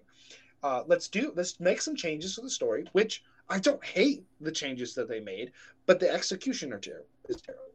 And instead of making a good movie they make one that's and it's unfortunately there's a lot of especially when it comes to fan four stick there's a lot of behind the scenes stuff that that happened. But at the same time the studio didn't seem to do anything to care about it any more than they to, to make try to make it a good film at all. So it was like so you're just doing this to make money. And i think for us as the audience that's what gets us, us upset of like you don't care about the product that you're putting out. And that really makes me mad. It's kind of I think why I get upset about Book of Boba Fett is because you have some great content here. Like I've said this a, a couple times now. That there's a lot of good stuff in Book of Boba Fett, but because of how it's packaged, because of how it's set up and the story plot, plot lines, it doesn't make sense and it's not entertaining. And that's why, as much as I enjoyed it, I'm it almost made me mad that they brought that episode five is a complete Mandalorian episode. Like I love that episode, but it doesn't belong there. So it's like, uh, okay, cool, whatever, dude. Yeah. I don't know. I think it's as an audience, we it's going to be a weird analogy, but go with me for you Disney fans out there. In any famous Disney partnership, you always had the heart and you had the brain. Walt Disney was the heart. Roy Disney was the brain and the money guy. How does this happen? Michael Eisner was the heart towards the end he was the heart failure and but then you had um oh the man that passed away in the plane crash um he was the brain guy. You need you need the two sides of the coins that work together. Audiences are the heart. We are the emotional core that wants to get sucked in. We want to see this we want to see this. And then the studios essentially are the business that makes that happen. It's not quite the same relationship because we're still a business and customer not partnership but movie studios are there to make money. It's hard, cold, hard reality. Movie making is a lot like TV news. They're not there to inform you or entertain you. They're still there to make business. Why do you think news selects the topics that they do? It's not to keep you informed, it's to keep the lights on for their own business, so to speak. It's not inherently bad, but it's just the way the model is. Studios choose the choices that they make by committee essentially for a lot of projects because they want the most return for their investment. It's why it's something we celebrate stuff like Blumhouse because that really doesn't have a committee and it shows in its products for better or for worse. Do I love everything Blumhouse comes out with? Heck no. Truth or dare, that's garbage. But I still appreciate that garbage is able to be made. Like, okay, this was clearly made by somebody and has a much more unique style than the Transformers sequel, so to speak. Studios yeah. want to be safe because I get it. You need safe choices. You need to keep the lights on. It's kind of the issue, say, Paramount's running into right now. Paramount has not really had a whole lot of hits under their belt. They are really looking at things of we need to make money. Hence why they keep making Mission Impossible sequels. Why they're making a Top Gun Maverick sequel all these years later. Like they need ideas and so when studios are thinking of concepts i think the first thing they're probably contemplating is do we think this will make us a good return on investment? Because that's essentially what a movie studio is there for. It's another avenue of revenue. Disney has theme parks they've got streaming they've got movies but it all funnels to one spot and it's it's like a big company it is a big company so to speak but you always want your branches to be strong essentially and bear good fruit. That analogy worked out a lot better than i thought it would. Hmm. But you want all your branches strong and movies are just part of it. You're not caring unfortunately you don't care if the people eating the fruit off your tree if the fruit tastes good so long as the tree is still healthy and thriving to the owner of the tree itself. So that's Well, why and- we get some of the movies that we do is because it it makes money for them. That's the point. Yeah, and it's it's hard too because, like, so let's kind of like bring it in a little bit, just because the the, the conversation is, is like, uh, you know, is creativity in movies dead? Obviously, I think the the e- the easy answer is no. Uh, I think the hard answer, more nuanced answer is uh, it depends because with companies i'll like never say it's dead never yeah, I'll never say it's dead, especially as long as like companies like Blumhouse, companies like A24. As like for A24, dude, uh, I have no idea how they put put out so many movies. I can't see them all, and so many of them are very small budget. And but like they're all unique. And as much as i don't like green knight i can uh, at least appreciate the artist artistry that went into that. And so it's hard to sit here and like like stuff like um oh geez i just i had it just lost it um last night in soho like that kind of stuff. And as much as mhm, as stupid as the campaign and resulting complaining was from ridley scott the last duel exists. It's a thing. It's there's creativity happening. People are trying to tell new stories or at least bring new stories that aren't mainstream to the forefront. And as much as i love a good comic book movie there's a lot of stories out there that aren't comic book related that i can't wait to see. And i can't wait for somebody to take a creative lead on. And so it's i don't think i could ever say the creativity is dead. No. Because even even if you're just like "Oh, look at all these marvel movies like the amount of creativity and skill that go, and artistry that goes into every single moment of every single film even if it's if, if it's if it's one that i don't like like civil war like i can at least appreciate like the fact just even the scene like where everybody's running through the tunnel when they're chasing bucky and you've got a bunch of people running a lot faster than cars. Like how does that work? How do you how do you make that look visually interesting? It's, it's just there's so I, I i'm just i think to say if somebody is saying creativity in in the movie industry is dead i think you know there's nothing original anymore i think is a not looking hard enough and exactly. b is just ignoring the amount of hard work that a lot of people put into these films. I can think that's exactly my point that I was going to bring up is is creativity dead? No, you just have to actually spend some time looking for it. Marvel movies or any comic book movies to me are like pizza. I like pizza. I'll never get tired of pizza. I've been eating pizza ever since I was a little kid, but sometimes I want something different. Yeah. So I can think within the last 10 years of new potential franchises that have come up that I could see being new things. As much as we bag on the Conjuring universe, that is a whole franchise that came out of an original concept, a new mm. idea. I didn't like the sequel, but Happy Death Day, that was a new concept. Horror is striving right now because they're free to do these weird and wacky ideas while also still kind of embracing the past. Halloween 2018 was the Force Awakens of horror, as we've said so many times, because it was made by fans, which is some other big thing we can get into of we're getting now into this generation of we've had original stuff like Star Wars um but we're getting because we're old and time is undefeated the people that grew up with that stuff are now old enough to make stuff of their own which is how you're getting Favreau leading the Mandalorian and Star Wars how you get JJ Abrams doing Star Trek. You get the people that were originally fans making Yeah. their own stuff. I, I just remembered her name. Um, geez, she she's gonna dir- she directed the episode five. Bryce Dallas Howard that?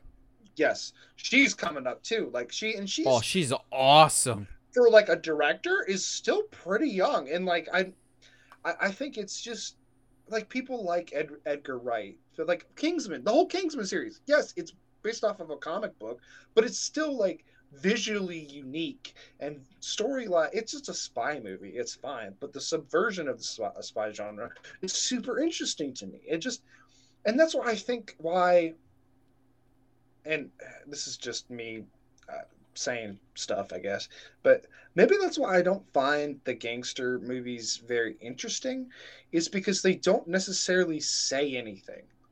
They don't. They say something about like a very specific scenario that uh, not as prevalent for the masses, and not. To, I guess not to say that. No, you know what? Yeah, movies sh- should be the expression of, of human emotion as a human soul and what makes us who we are um, and gangster movies just don't. They seem like the worst part of humanity. Like I don't want to gr- to glorify criminal activity, as and of course that's a there's a gray area there, um, but it just they just don't do anything for me because they don't say anything. I think also something important to come up, and I'm glad you brought up Bryce Dallas Howard is creativity comes from different types of storytellers as well as different types of stories. And I think nowadays we're getting more and more types of storytellers than ever before. Therefore, creativity will always be around. You're getting more women directing, you're getting more people of color directing. Like you said, Bryce Dallas Howard, Mandalorian. You also have uh, Nia DaCosta, who just did Candyman and is doing the Captain Marvel sequel. While I didn't love Candyman, I love having different perspectives on typical tropes like horror. I liked having a different perspective on things. Jordan Peele is taking over Dude. the horror genre. I didn't yes. particularly think Get Out was that scary. It wasn't for me, but I appreciate that through Get Out and Us, he brought in new people to a genre because of his creativity. He's different style. So while people bag on the big blockbuster stuff, I think we're really on the preface pre- the precipice of a new wave of creativity actually with names like names that are becoming the new household names no longer do we have the Steven Spielbergs. We still do because the man will never die and keep making great movies. But we're we've had for so long. We've had Steven Spielberg, Christopher Nolan, Quentin Tarantino. Those guys are getting up in age. Tarantino's talked about retiring. We're getting names like Jordan Peele, Jon Favreau, or someone that I still maintain is very underrated, Shawn Levy, who just did Real Steel. No, not just did Real Steel. He did Real Steel. I was he, like, uh, yeah. He just did. that movie's old. he just did Free Guy, which is a completely new and original idea. Granted, it's more or less just kind of live action Wreck It Ralph, but whatever but that's a new and original idea that's absolutely going to be turned into a franchise. We're getting these new and diverse voices Josh's guy, Robert Eggers. You get Robert mm-hmm. Eggers, um, the other one, Ari Aster. You're getting mm-hmm. all these new names that will be big names someday. Rian Johnson. No matter what uh, you think about Last Jedi, love it or hate it, you know the name Rian Johnson because while it didn't work for Josh and I, Last Jedi tries to do different things. Might not work for you, but I applaud that he was willing to try it and mm-hmm. whatever mistakes he may have done with Last Jedi for me, more than made up for it with Knives Out. That's that works perfectly fine. Edgar Wright, I don't think is going anywhere because of his the way that he approaches things is so creative and the projects that he chooses to take on are so creative. It's also nowadays with the advent of technology, it's easier to make things than ever before. Like I know there's always talk about people in the 70s, 80s are like, "Oh, I got out my Super 8 camera with some friends and made some stuff."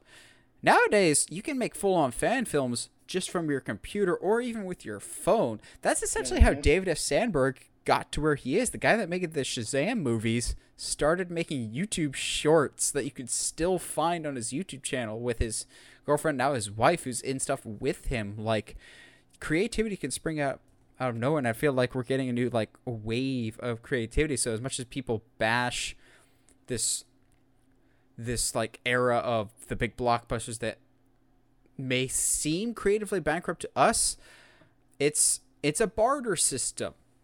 One for you, one for us. You need the big movies to keep the lights on, so to speak. Like mm-hmm. I I've said before, I think there's a reason why The Rock is voicing Krypto in Super Pets. That that seems to me like a okay, we'll let you have something if you give us something in return. Like we'll let you have something for your upcoming movie if you do this movie for us type of thing. Like sis- movies are a collaborative effort and sometimes you do favors. we'll let you voice Krypto. We'll if you voice Krypto for us, we'll let you fight Henry Cavill's men, uh, Superman later on. You joke. You joke. oh no. I but you never know, bro. Dude, I genuinely think that that might actually be part of the agreement. It's just like, okay, if you really want Henry, you're going to need to do this for us type of thing. We don't care that you're the rock. But like nowadays, I think you can find truly creative and original ideas. Like I love the first Happy Death Day because it's such a clever spin on the horror genre, or um, one that is always in the prime discussion of why didn't people see this movie more because it could have been a whole universe. Edge of Tomorrow, or mm-hmm. well, that goes back to Josh bringing up the excellent point about marketing because marketing single-handedly killed Edge of Tomorrow because it was first called All You Need Is Kill, which is a much better name. Then they titled it to Edge of Tomorrow. And then when it came out on home video, they changed it to Live Die Repeat, which changing it three times is a terrible idea, but also not having good trailers. That was a completely creative, outside of the box idea that no one saw because of terrible marketing. You can find good ideas. Are you willing to do the work? Hmm. Or also, and I know this is hard because all of us are like this, not just us complaining. I'm guilty of this. Josh is guilty of this, of judging before we see it. Like I said, so many people have judged this Uncharted movie and maybe I'm just being too optimistic. That could absolutely be the case.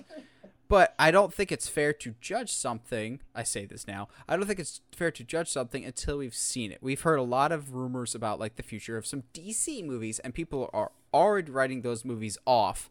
And I'm going, we don't know how it's going to be executed. Case in point, a lot of the rumors that we heard about Spider-Man No Way Home that I absolutely hated ended up being true but how they're pulled off in the movie made sense. I think Mm-hmm. movie fans and people in general are reactionary. It's human nature. If we hear something we don't like, it's how trolls get their kicks essentially, is just pushing the right buttons.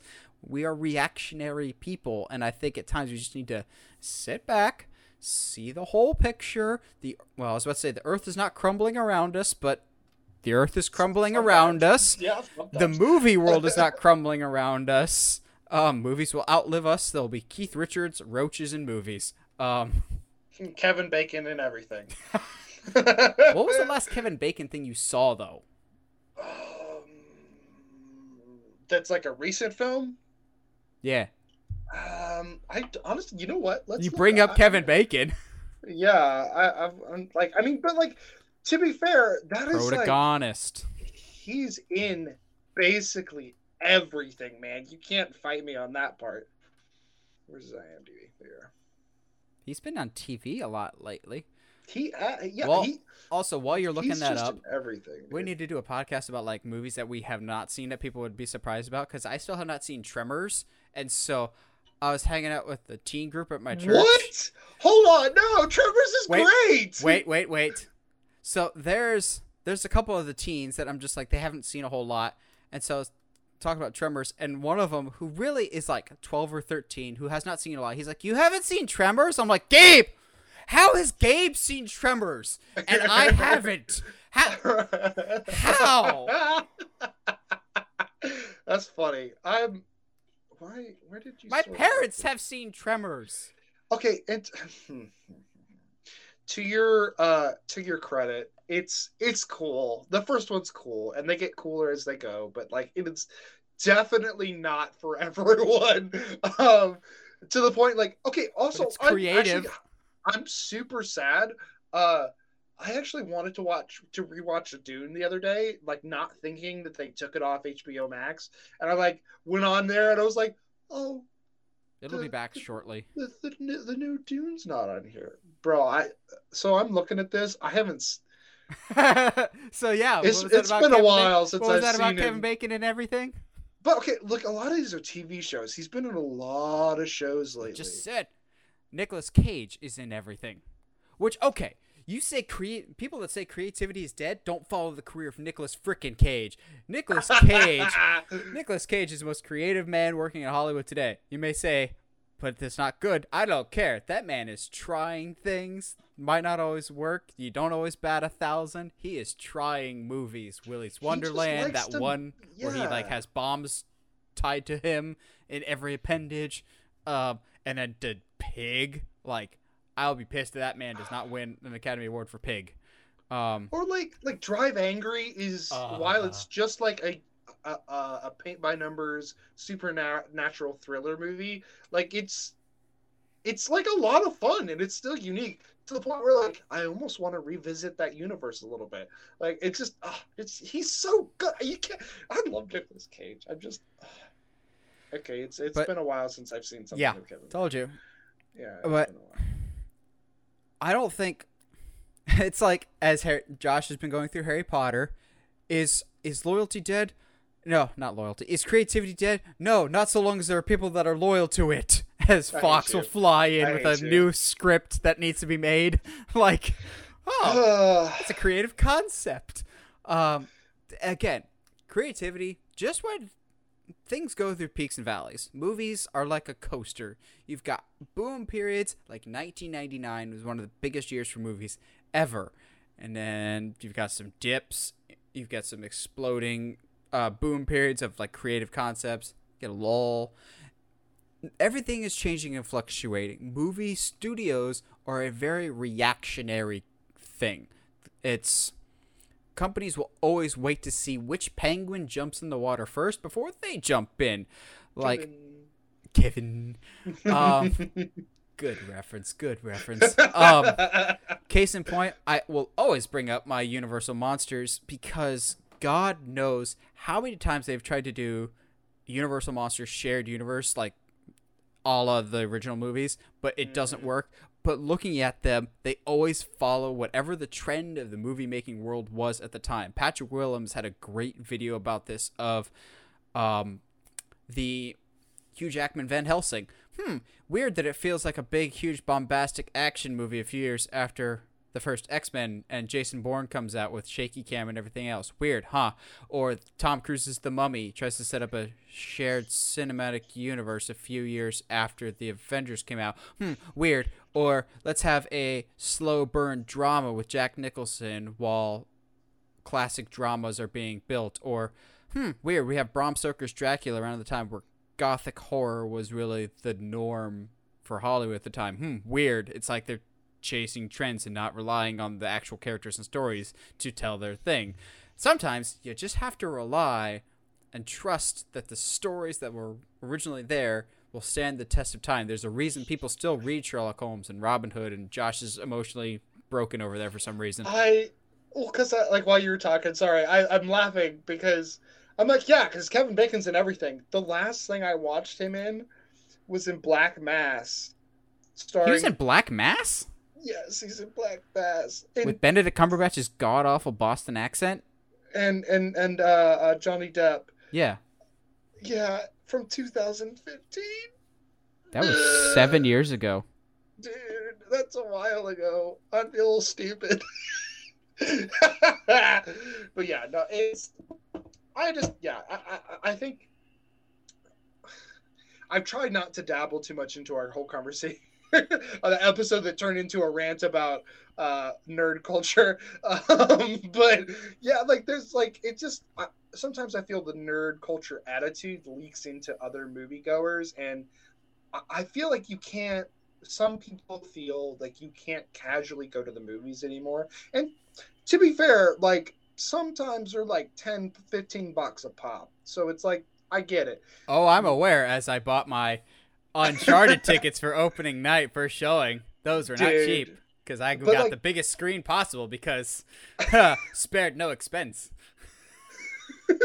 I, I'm not surprised by that at all. But like I, I found like um a really small theater in my in my town that like literally I saw No Way Home for seven bucks, and like I'm probably gonna go check out um licorice Pe- licorice pizza for like five bucks or something like that. Like the like to me, that's the perfect opportunity to go go to a small film. A, you're, you're supporting a small business. B, it's a lot cheaper. C, like it's a like I it's just the perfect way to see like smaller films. And I think whenever I saw um I was reading the the article by Martin Scorsese about, you know, the Marvel films aren't cinema, blah blah blah. I the more and more I think about it, the more and more I realize the more intimate and and like non like quote unquote like big movies, like the more quote, cinematic movies, I've watched at home on my couch with like either some friends or like by myself in the dark. And I feel like that like cinema to me deserves a more intimate setting. And I I don't feel like I get that at a theater unless I go to like a smaller a smaller mom and pop theater.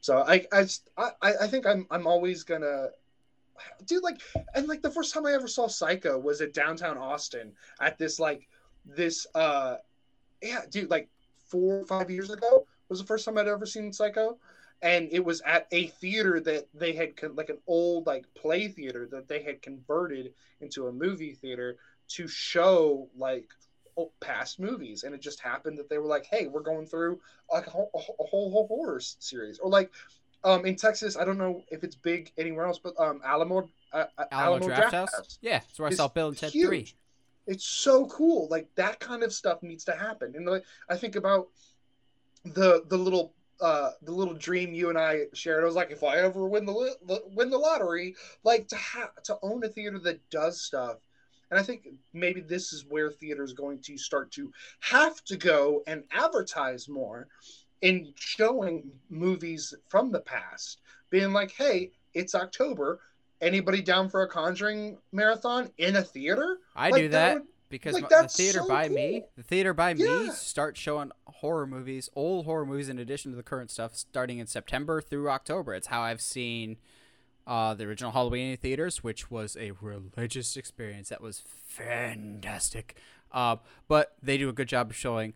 Still makes me mad to this day that I had to work on that day. But they did a Wolfman, Invisible Man double feature, and I'm going, um, but showing that old stuff because it educates older the younger generations about the past and mm-hmm. what's the old adage those who aren't familiar with history are doomed to repeat it and i think you get a lot of younger generations on social media that see movies a specific way and interact with movies a specific way, which is nothing wrong with that. But thinking that this is how it will always be is absolutely foolish. Nothing is temporary except Chuck Norris. Like, everything will fade in time and the way we interact with things will change with time. Like, did you know movies might disappear one day and movies will never be the same? Oh, am I talking about now? Or am I talking about 1950s with the rise of TV? Everything is cyclical. Like, nothing new is under the sun, like I already said. Yeah. So, like, just look at your film history and see oh, there are certain trends, there's ebbs and flows. We will always have movies, but how we choose to interact with them will be different. Therefore, I don't worry about the supposed lack of creativity in movies now. I see this as just a phase because movies have their own phases. Like we talk about, the early 2000s had all those horror remakes of Texas Chainsaw and Friday the 13th and Nightmare on Elm Street. We don't see those nearly as much as we did. We still see them, but back in that era, we had them every couple months. My Bloody Valentine, they were everywhere. But that's a trend that's died out. Hollywood and movie making is a trend thing.